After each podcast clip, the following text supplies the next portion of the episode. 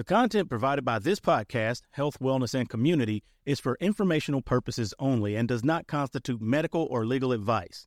The host and guest, including Dr. Moore, who is a certified nurse practitioner, provides insights based on their experiences and expertise in healthcare and community matters. However, the information shared in this podcast should not be considered a substitute for professional medical advice, diagnoses, or treatment and is not tailored to individual circumstances. Always consult with a qualified healthcare provider for personalized recommendations regarding your health. Additionally, the legal aspects discussed are not intended as a replacement for legal advice from qualified professionals. Any actions you take based on the information provided from this podcast are at your own risk. To read the full disclosure, please see the link below. Thank you for joining us on Health, Wellness, and Community. Now let's get to today's episode. Welcome to part two of our Knowing Your Metabolic Numbers series. In this episode, we're going to discuss the significance of the BMI or the body mass index. We will uncover the essential aspects of BMI as a tool for assessing your body composition and understanding how it relates to your overall health. And by the end of this episode, you'll have a clear understanding of what BMI is, how it's calculated, its strengths and limitations, and why it's considered an important metric in the realm of metabolic wellness. Let's go.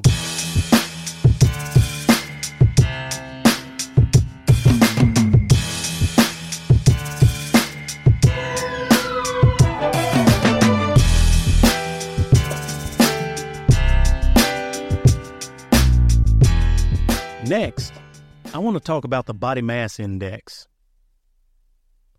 Ah, the infamous body mass index, commonly known as the BMI. It's time to unravel the truth behind this metric and how it relates to your overall health. So let's dive right in.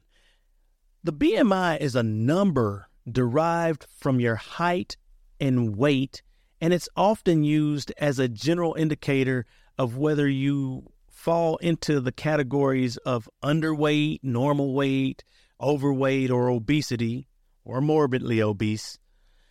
And it's like a quick snapshot of your body's composition, providing a starting point for assessing potential health risk. That's what the BMI is. Now, let's talk about why the BMI matters.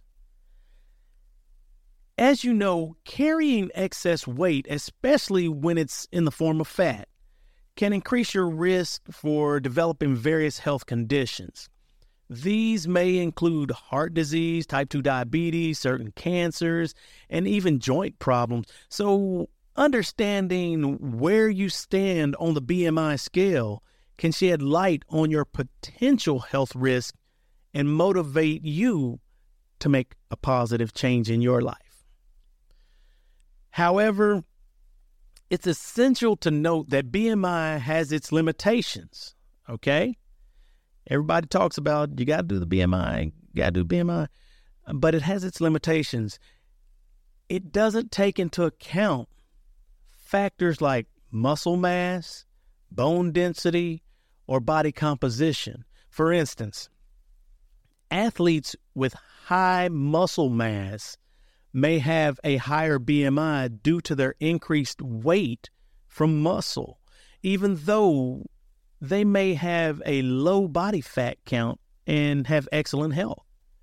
That being said, the BMI can still serve as a useful starting point for evaluating your weight status and health risk. Here's a general breakdown of the BMI categories you know, uh, if your BMI is below 18.5, you're considered underweight. If it falls between 18.5 and 24.9, you're considered to have normal weight. If it falls between 25 and 29.9, you're overweight. And 30 and higher is obesity. You're considered to be obese.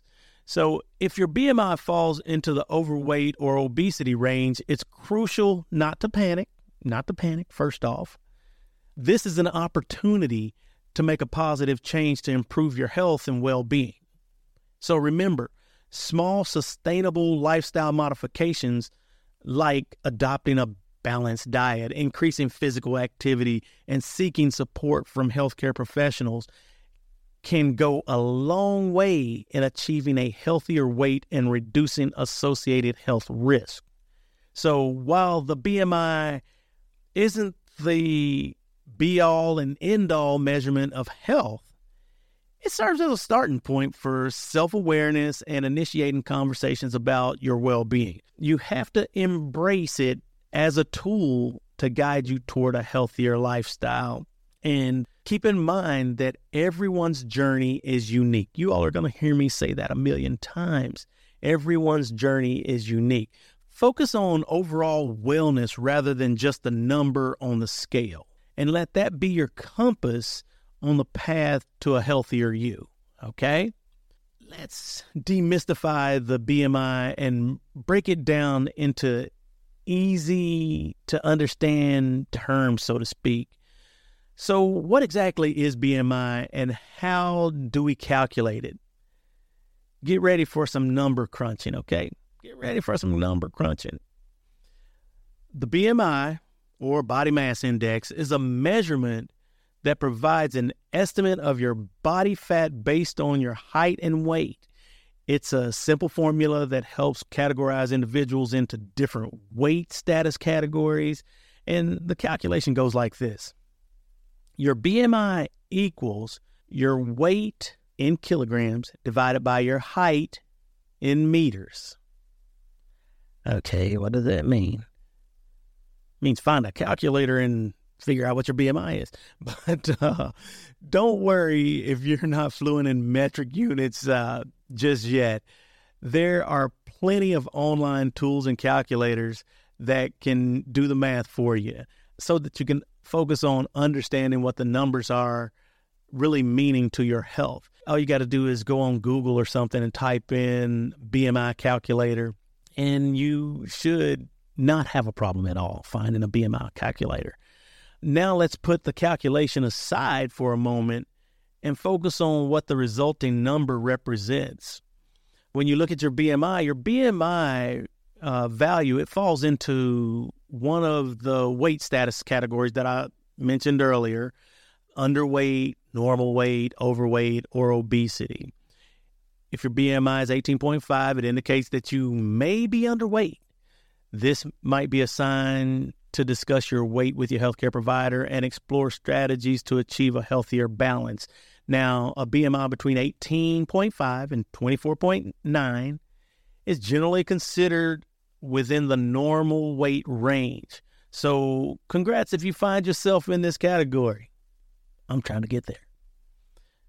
And it suggests that your weight is in a healthy range as proportionate to your height. When your BMI falls between 25 and 29.9, you're classified as overweight. This means that you may have excess weight, which could potentially increase your risk of certain health conditions. So, you know, you want to, you're going to make some lifestyle changes, you know, dietary and uh, activity wise. Now, if your BMI reaches 30 or higher, it falls into the obesity category. This indicates a higher level of body fat that may pose a significant health risk. And it's essential to address obesity to reduce the likelihood of developing weight related complications, type 2 diabetes, hypertension, things like that. Now, remember, BMI is just one piece of the puzzle when it comes to evaluating your overall health. It's a starting point. Like I said earlier, it's a starting point for understanding your weight status and potential risk. It's important to interpret your BMI value in conjunction with other factors like your body composition, your muscle mass, and overall lifestyle. Keep in mind that everyone's body is unique. Have you heard that before? Of course you have and you'll probably hear me say it multiple other times on other podcasts. Just keep in mind that everybody is unique and there are individual variations that BMI may not capture. That's why it's crucial to maintain an open dialogue with healthcare professionals who can provide personalized guidance and support. Embrace the simplicity of the BMI as a basic measurement tool, but always approach it with a holistic perspective on your health and well being. Focus on adopting healthy habits, exercising, eating something like a low carb diet, cutting out processed foods in your diet. You want to nourish your body with a balanced nutrition. Uh, you want to stay active and you have to figure out how to love yourself at every stage of your journey. After all, health is about more than just numbers. It's about embracing a positive relationship with your body and nurturing it for a vibrant, fulfilling life. That's something you have to remember. Ah, I see that we've covered some of this information already, but let's expand it further and explore the importance of body composition and its relationship with BMI. It's time to dig deeper. While uh, the BMI provides a useful starting point, like I've said multiple times, for assessing weight status, it's important to remember that it has its limitations, and the BMI doesn't take into account factors like body composition, muscle mass, or the distribution of fat in your body. These elements play a significant role in determining overall health. Let's talk about body composition. Body composition refers to the proportions of fat, muscle, bone, and other tissues that make your body. Two individuals with the same BMI can have different body compositions. For example, one person might have a high percentage of muscle mass, which weighs more than fat.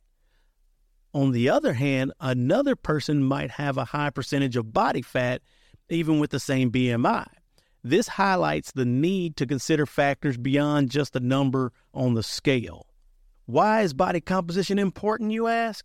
Well, here's the scoop muscle mass is metabolically active tissue, meaning it burns more calories even at rest.